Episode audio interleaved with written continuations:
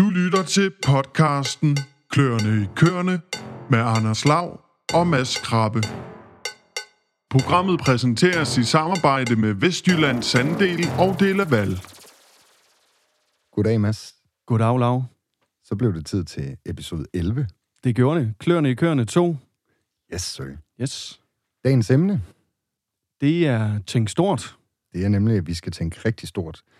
Det er jo i forhold til udvidelse af ejendommen, det er i forhold til, at øh, vi skal tænke fremtiden, så skal vi ligesom prøve i dag at lege med de her tanker og tænke endnu større, end hvad man ellers vi har gjort. Lige præcis. Og til det, der har vi jo ligesom fået et par gode hjælpere. Først og fremmest, god ven af programmet, Mads E. Mortensen, men også Robert Jensen fra DeLaval, der til dagligt arbejder med nogle større projekter i hele Europa. Nemlig? Skal vi ikke lige starte med at snakke lidt med Mads, og, og det høre, skal hvad der vi. Rører sig ude på Rønnehave? Mads Ebdrup. Ja. Velkommen til. Jo, tak. Øhm, jamen, hvad rører sig? Øhm, vi har jo haft øh, en meget våd maj måned, det har de fleste nok været bekendt med. Og øh, så vi kæmper med at få sået det sidste majs. Mangler tre hundrede hektar cirka ud af de fjorten hundrede, vi har i alt. Au, min arm. Ja, men øh, heldigvis så, øh, så er det den rigtige ende, eller det tidlige sorter og sådan nogle ting, vi mangler. Så det, det lykkedes, og jeg så lige en plov, der kørte afsted fra maskinstationen her til morgen. Så jeg tror, de, de kommer til at lykkes med det, og øh, nu er det jo verdensklasse vejrudsigt, vi kigger ind i, så vi er fuld af optimisme. Og ellers så er det jo helt højaktuelt, at vi skal ud og fiske noget førsteslet græsinslage, så snart vi kan svømme derude. Øhm, og det bliver jo at svømme, så det bliver nok af flere omgange og sådan noget. Det, er, det, det, det bryder vi lidt vores hoveder med i tiden. Men øh, der står et fantastisk lag græs derude, og det er ikke skredet igennem, og øh, vi er med. Så, så også optimisme der, og jeg tænker, vi starter med at skåle på mandag. Spændende. Så optimisme. Det er sådan, ja, optimisme, ja. Og ellers inde i stallene, jamen der går det egentlig fornuftigt øh, den rigtige vej. Vi kunne altid godt ønske os lidt mere mælk, og særlig når mælkeprisen er steget, så er det jo rigtig dejligt at virkelig at få, få hugget noget mælk i tanken. Så, øh, men det ønsker man vel altid. Øh, så kigger jeg også på en verdensklasse vejrudsigt, hvor jeg så lige tager kokasketten på og tænker øv, fordi nu begynder hele dilemmaet med at skal håndtere køer og varmestress. Så, så det er min næste hovedpine, det er, det er ved at forberede og bestiller forskellige ting hjem til at hjælpe mig med fodringen og ventilation, og hvad skal vi gøre, og vi vil installere vand på tage, og ja.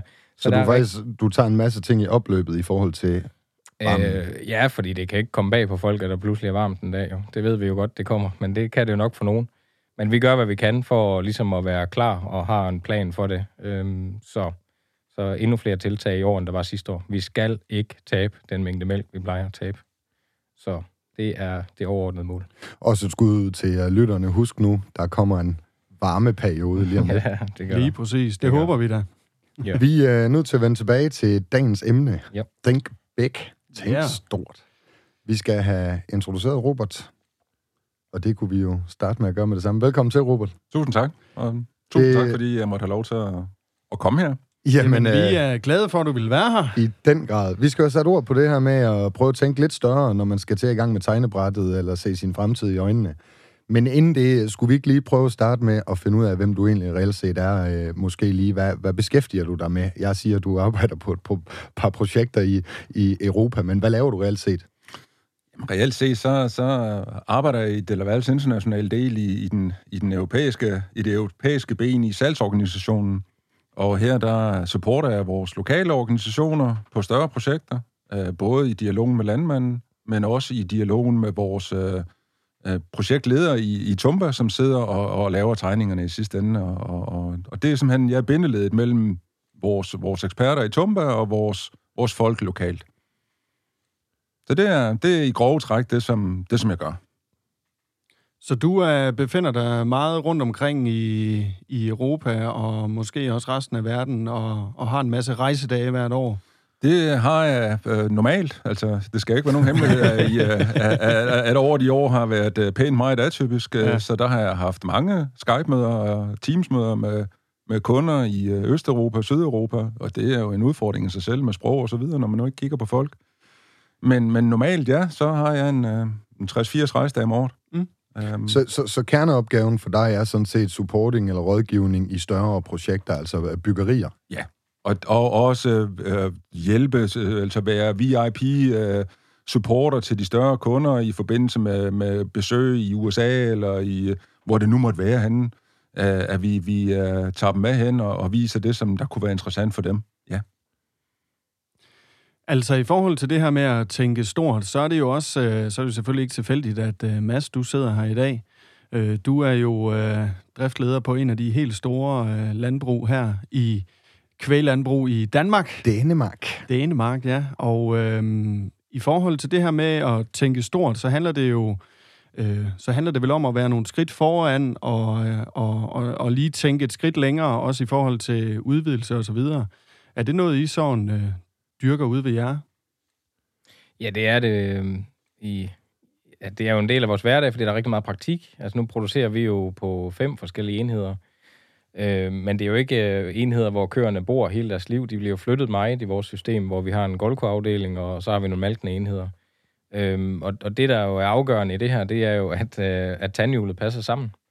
Fordi det er lidt ligesom en tandrem, at øh, hvis, hvis der er tyve køer for meget, som skal kælve den uge, øh, vi har jo ikke så fleksibel stalle, jamen så er det lidt ligesom en tandrem, der tager over. Og så kan det ret hurtigt være en motor, der ikke sætter sig, men man hoster lidt.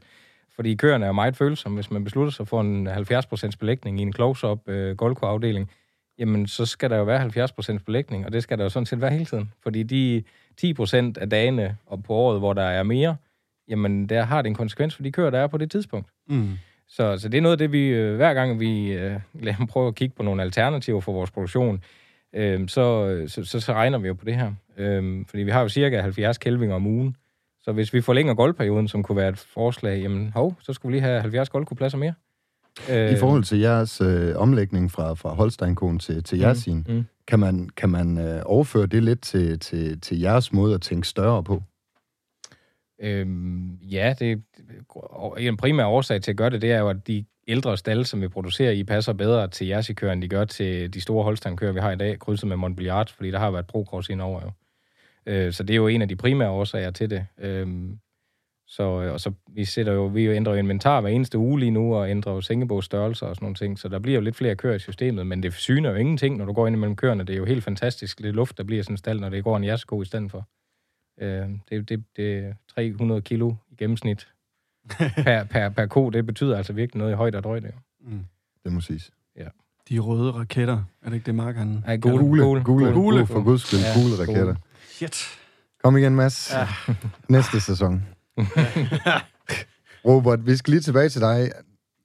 Du starter jo, eller arbejder i de her større projekter. Mm. For ligesom at komme i gang med den her dialog, eller den her snak om tegnebrættet og de der store projekter.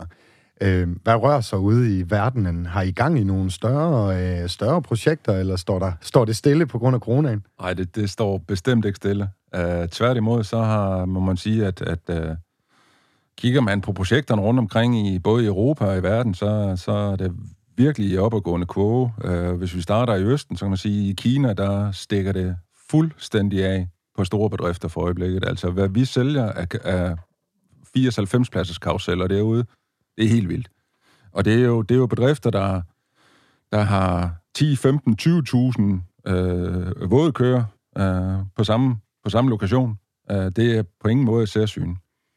Øhm, i, i, I Australien og New Zealand, der, der har man jo fået øjnene op for automatisk maltning, også i, i parvegræsning, altså med, med fuldtidsgræsning. Øhm, og det, det begynder at røre lidt på sig, faktisk. Om end de har været, de har hængt virkelig lidt i bremsen dernede på automatisk maltning, fordi de jo har den, det lave input øh, øh, strategier, de nu kører med dernede, så det har ikke helt fanget dem, men, men det er på vej. Øhm, Kigger vi til, mod U S A, så, så tror jeg, at automatisk maltning begynder at komme derover, men de er jo, altså i modsætning til Europa, der har de altså tilgang til en, til en højere grad af billig, for der i deres øjne billig arbejdskraft, og det har betydet, at, at, at den traditionelle måde at malte på, den stadigvæk er den, den, den foretrukne derovre. Men, men jeg tror, at automatisk maltning kommer, kommer øh, vinder indpas, måske på nogle andre måder, end som det, vi, vi kender fra Europa i dag, fordi enhederne er så større, eller er så store, og fordi det er, det er nogle enheder, hvor man ønsker at, øhm, og skal vi kalde det, hvad hedder det på dansk, på, altså øh, retrofitte øh, malkeinstallationer øh, automatisk, og det er måske ikke altid en fordel at kaste stationer ind i store stalle rundt, rundt over det hele. Og, og kigger vi på Europa, så, så, så er Rønhavegård jo et ganske udmærket eksempel på, hvordan jeg tror, at, at fremtidens med større mælkeproducenter i Europa kommer til at blive. med, med en række små mindre enheder rundt omkring.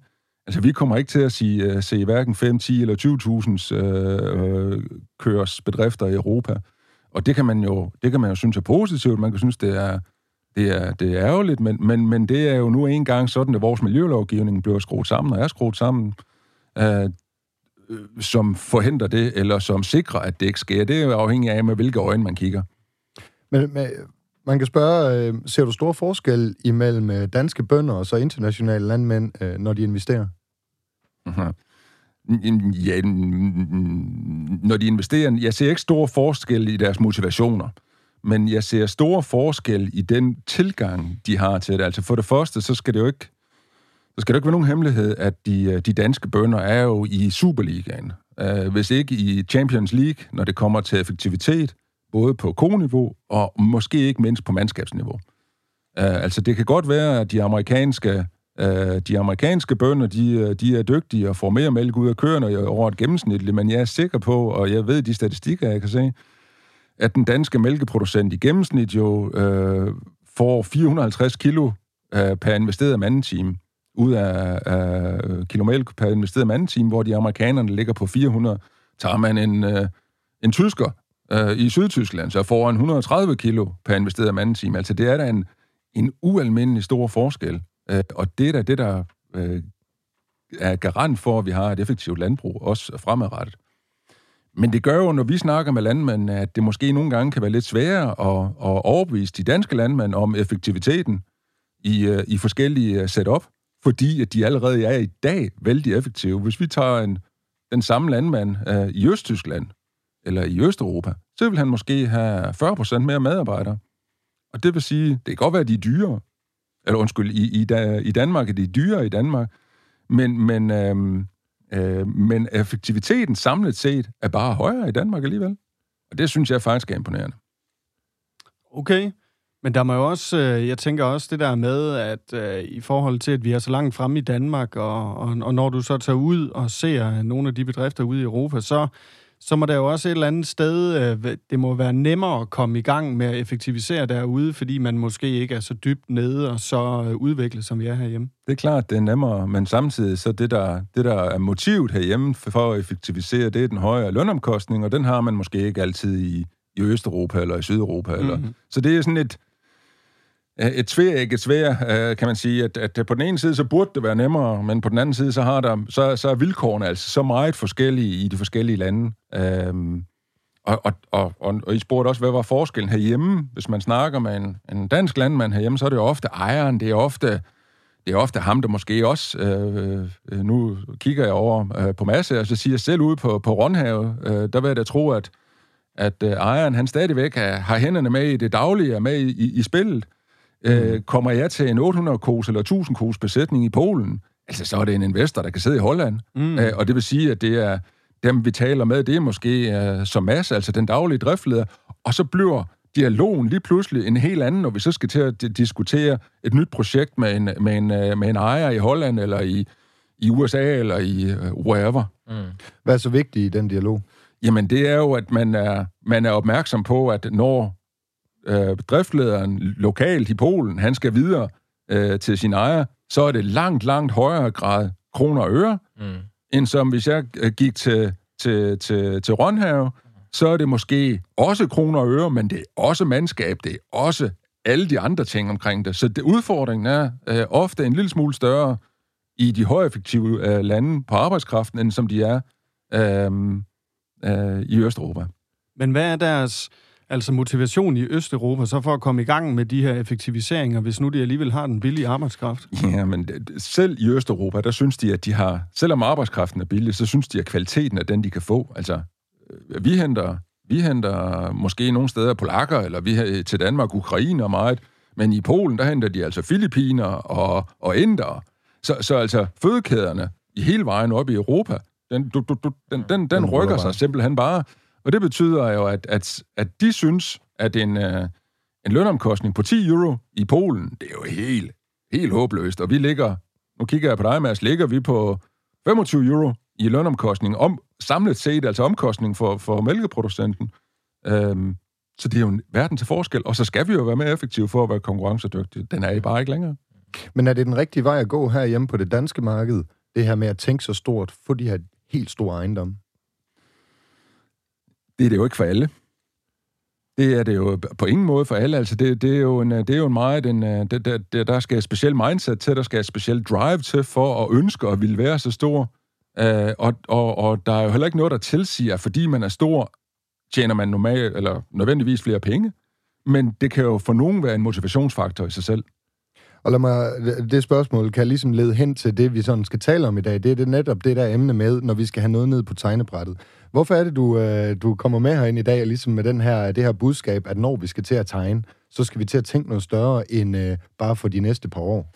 Jamen, det, det er jo en af tingene, er jo, at når vi er, når vi er rigtig ude rigtig mange steder, det gælder, det gælder i Danmark, det gælder i England, det gælder i Østeuropa, i Sydeuropa, wherever vi, vi kommer, så ser vi jo ofte, at man... Uh, man har lavet nogle løsninger, da vi udvidede sidst, uh, så tænkte man fem år frem eller tre år frem, og man kunne simpelthen ikke forestille sig, vi gik fra hundrede køer til to hundrede køer. Det var en halvtreds procents udvidelse. Man kunne simpelthen ikke i sit hoved forestille sig, at man blev større. Så det vil sige, at den infrastruktur, man laver på ejendommen, hvor man placerer gyllebør, man placerer siloerne, den gør, at man murer sig, man maler sig ind i et hjørne. Og det vil sige, når jeg nu bliver dobbelt så stor på fem år, jamen har jeg kigger på landmanden ofte, så siger jeg, du blev du blev dobbelt så stor på fem år, det holder da ikke her. Du bliver da dobbelt så stor en gang til om fem år til. Hvordan mm. ser det så ud, og hvor vil du så i øvrigt have placeret dine ting hen der? Og hvordan vil du malke om ti år?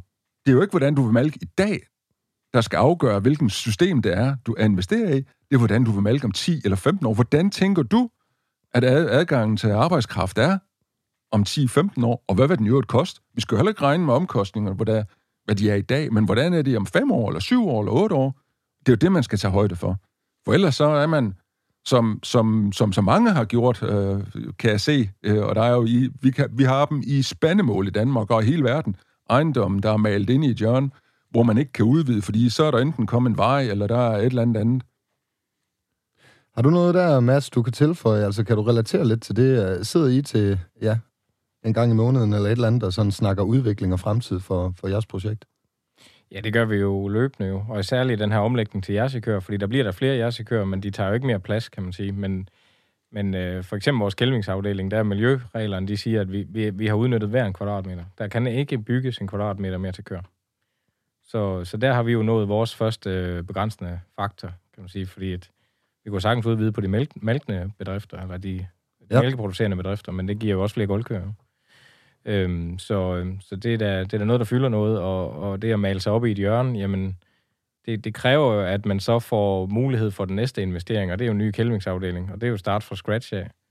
Øhm, men man kan jo godt lægge fem års budgetter og ti års budgetter, eller prøve at fremskrive sin produktion, men der er jo ufattelig mange ting, du ikke er klar over, eller du ikke ved, eller kan vi holde produktiviteten, kan vi, hvordan er adgangen til arbejdskraft, apropos, og alle de her ting, så, så vi, kan, vi kan prøve at planlægge alle de ting, som vi... vi kender, men der er også rigtig mange uforudsete, og, og, og det er jo at lave den her, det er jo egentlig en SWOT-analyse, kan man sige. Altså, man prøver at beskrive de her risici, som man kigger ind i, og så prøver at have en plan A og en plan B, altså have en strategi for det. Så du siger et eller andet sted, I har en max nu på en af jeres afdelinger, der er ligesom, ja. I har nået et limit. Ja. Er I så allerede nu ved at begynde at, at lave nogle planer for, for, hvordan kan I ekspandere endnu mere på også dette område? Ja, der ligger jo... Der ligger nogle planer. Jeg, før jeg startede ved, ved Jørgen, der har han også været i U S A og kigge på kælvingsafdelinger. Og, øh, jeg tror også, han har haft måske en dialog med jer om, om, omkring, øh, omkring det her. Så, fordi der også er både malkecenter og så videre ind i det og sådan noget. Men, men, øh, så, så det kigger vi da ind i, men der er ikke noget sådan konkret. Øh, der er der miljøgodkendelse og sådan nogle ting, men der er ikke noget, der er ikke noget første spadestik. Nej, eller, nej, nej, men I har det med så, i baghovedet. Det er med på møder i forhold til, at det er en fremtidig udfordring.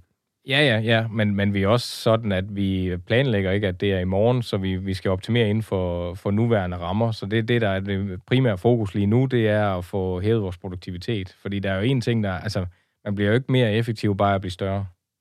Øhm, og det, det tror jeg også, at, at, at jeg ser, nu har jeg også kørt som kvægerådgiver, og man kommer sådan lidt rundt og tænker nogle gange, du skulle måske ikke have haft tusind køer, eller du skulle måske, måske ikke have haft fem hundrede køer. Altså, øhm, hvor produktiviteten er bestemt ikke fulgt med.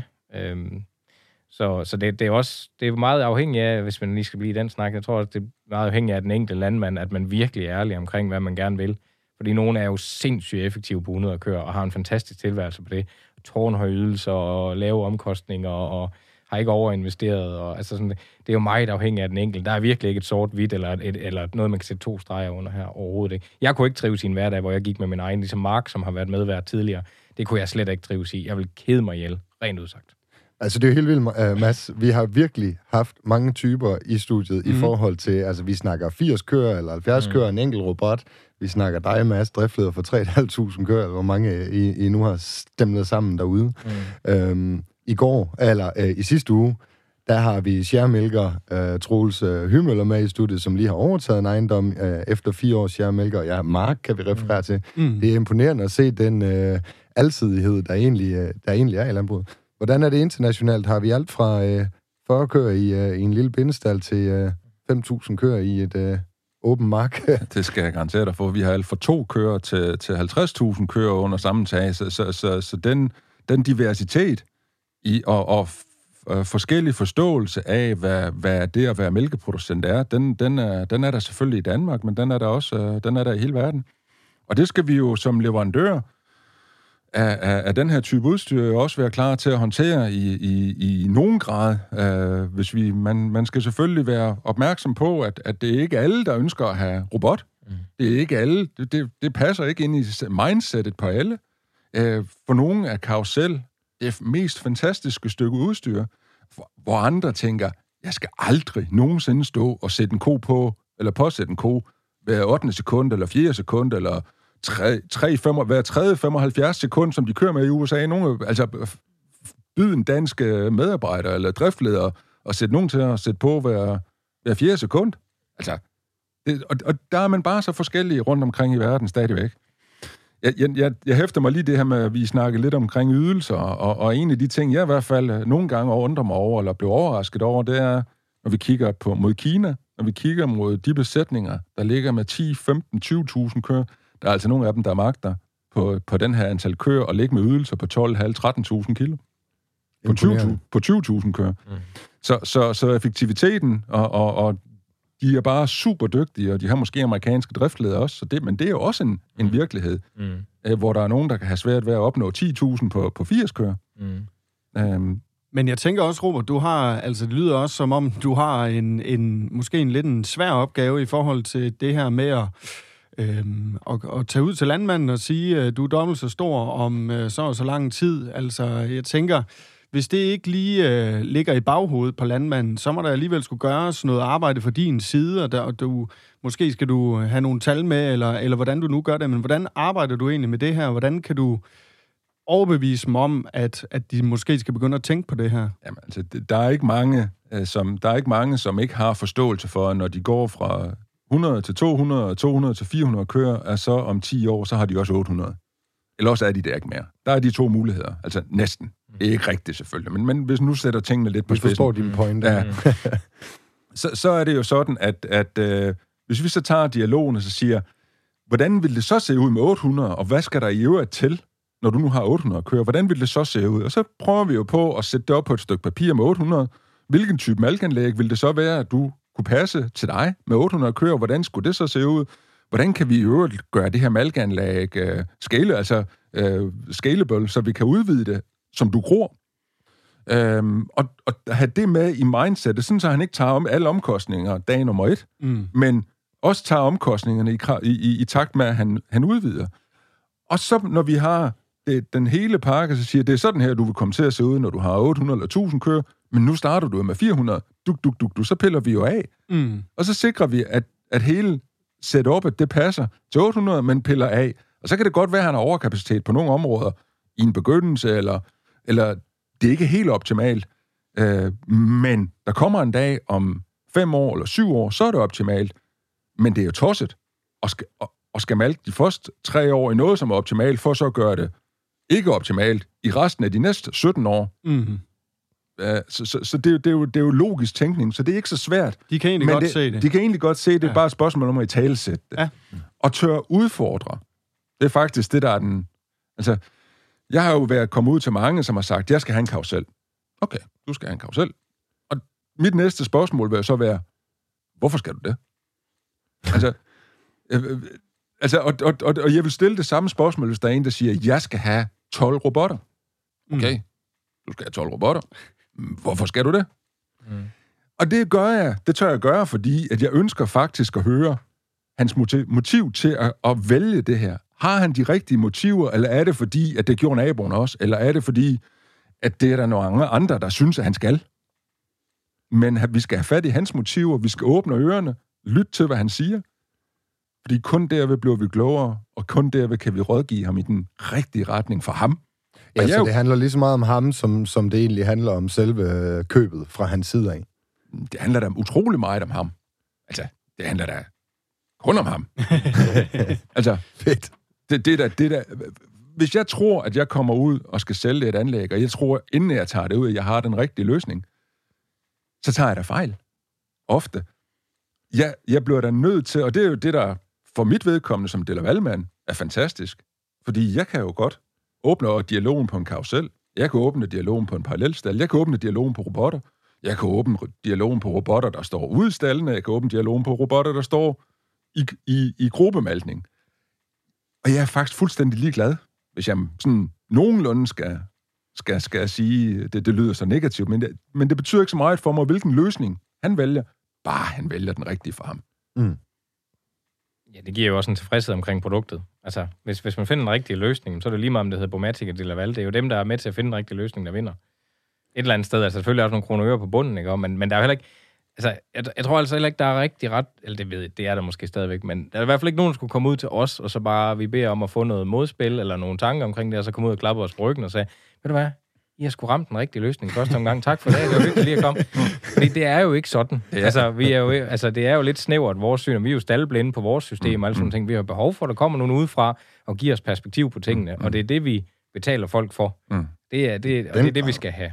Øhm, så... og, og, og, det er, og det er det, at dialogen bliver sjov. Det er det, at dialogen med mm. kunden bliver spændende, sjov mm. og interessant. Mm. Ja.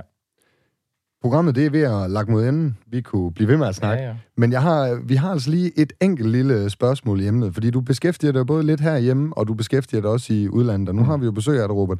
Hvilke trends øh, er der egentlig sådan? Hvilke trends for løb... For, nej, nu kluder jeg helt i det. Hvilke trends øh, forekommer både i Danmark, men også øh, internationalt? Jamen, tak, Mads. Jeg, jeg, en af de ting, som jeg synes, at jeg vil, vil, øh, vil være glad for og, og få mulighed for at fremhæve, det er jo, det er jo netop det her med... Med, med, med batchmaltning, altså gruppemaltning med automatik, altså med robotter.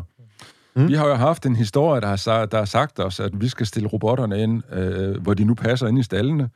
Og hvis vi kigger på en, på en bedrift som, som Rønnehave eller andre større bedrifter, hvor de måske har, øh, kun har mælke, mælkeproducerende enheder, de har øh, rigtig mange køer på et sted, så begynder at sætte robotter ind i, øh, i stallen, ved dels øh, tage rigtig mange af deres mælkepladser, og de vil dels øh, øh, være, hvad hedder det, øh, ændre hele deres struktur, hvordan de fodrer, hvordan de arbejder osv.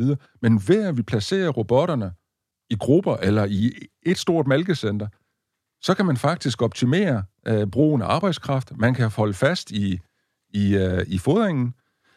Og jeg ved jo, når vi, når, når vi taler om de store bedrifter, så kan de godt lide ro, renlighed og regelmæssighed. Det er næsten, det er ikke helt de... Øh, det er ikke til Lisbeth Klingerød her. Ja, ja, ja. De kan godt lide ro, de kan godt lide forudsigelighed, og de kan godt lide at tænke af enkle. Mm. Og det er de tre ting, at jeg synes, vi kan, vi kan skabe med en, en løsning som sådan. Så det, det er det, man ser faktisk meget af i Danmark, men vi ser det rigtig meget også i, i Syd- og Østeuropa, af et ønske om at prøve at gå den her vej. Så vi arbejder med mange, mange, mange projekter på det her. Men trendsene, der, nu snakker du lidt robotmærkning, holdmærkning. Mm.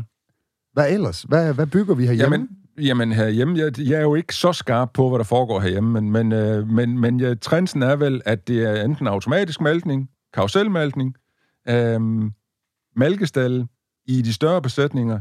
Det, det, er, det er, en, det er på, på vej ud, eller det er ikke på vej ud, men det, jeg synes ikke, det er noget, vi ser så meget af. Man ser det meget i Mellemøsten stadigvæk. De er ikke helt trygge ved karusellerne, når der kører rundt. De kan godt lide, at det stadigvæk er de store malkestal. Uh, I Kina og U S A, uh, på de meget store bedrifter, der er det alene karuseller. Uh, indtil videre. Så det er, det er trendsene. Uh, karusel, robotmaltning, hvis man kigger meget i store malstallen. Mads, afslut nu. Jamen, det var lige i forhold til trenden, at jeg kigger rigtig meget. Hvis jeg skal YouTube et eller andet, så kigger jeg faktisk rigtig meget på karuseller med robot, robotmalken i. Fordi jeg kan godt lide tanken om, at hvis bare der er timer nok i døgnet, så kan en robot eller en robotarm i en karusel bare malke hundrede køer mere. Mm. Hvor nu har jeg passet robotter og stats, at hvad kalder man det? Øh, robotter i stallen før. Og det er jo meget sådan femogtres halvfjerds køer eller andet, mm. men sådan... Øh, mm. Jeg kan godt lide den der tanke om også både sæsonkælving og alt muligt, hvad man kunne blande ind i det her og sige, jamen så malker vi sgu tusind køer i en periode, og så går vi måske ned på et eller andet i en anden periode. Og, mm. og jeg ved ikke, Robert, det er bare sådan, når jeg sidder og kigger lidt i det, så, så kunne jeg godt... Fordi så kunne man lave sådan lidt en proces, øh, hvad hedder det, dem der, der sidder på en øh, biogasanlæg og sådan noget, sidder og egentlig har en overvågning af en malkning, og så har en komand, der driver til og, og holder styr på køerne og mm. tjekker og diverse. Mm. Og det er jo fuldstændig rigtigt, og, man, og det er jo det, vi gør med, mm. med gruppemalkning, med mm. V M S'er, hvor vi placerer dem i en, mm. i en eller anden konfiguration, der gør, mm. at man kan drive hele sin gruppe et hundrede og firs køer op mm. til, til tyve robotter. Mm. Og for, fordelen her nu, nu har jeg jo arbejdet med A M R, altså DeLavals mm. øh, automatiske robotkarusel. Fordelen ved at have robotterne mm. stående som i, i et u, eller mm. en hestesko, eller en række, det er jo, at hver gang den ene robot bliver tom, mm. så fylder vi den op igen. Yeah. Står der en malkeplads på en karusel, mm. så når den er nået to tredjedel rundt, mm. så er den tom. Yeah.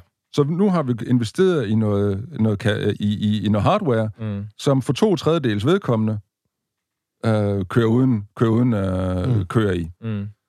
Men ved at lave et, et setup, hvor man har tyve indgange til sin malkeplads, eller til sin malkestation, eller mm. sin robot, jamen så kan vi sikre, at vi hele tiden har kører, ja. Og hele tiden udnytter systemet. Og dermed skal bruge færre robotter, dermed har en lav mindre omkostning, både vedligeholdelsesmæssigt og øh, hvad hedder det, energimæssigt osv. osv., osv. Anders, der har du et godt eksempel på, hvorfor sådan en som Robert skal ud og besøge mig, så vi har den her snak. Fordi jeg var helt, jeg var helt væk fra den tanke om at sætte robotter i et uge. Jeg tænkte, ja, hold op med det, det er da en dum tanke. Nu har han jo lige svaret på, ja, det er da rigtigt. Fordi så er robotten jo effektiv hele tiden, det har jeg overhovedet ikke tænkt over. Så det er jo lige præcis et godt eksempel på den der pingpong, som, som, som jo skal ske, når man tænker ind i fremtiden. Jeg er glad for, at du får noget ud af at sidde. Jamen, det gør her, jeg. Mark. Nej, Mads. Tiden er gået, drenge, og jeg vil til jer alle sammen sige tusind tak, fordi I gider sidde her, I gider tage jer tid, og til jer, der lytter med derude, tusind tak, fordi I gider. Tak for i dag. Selv tak. Tak for det.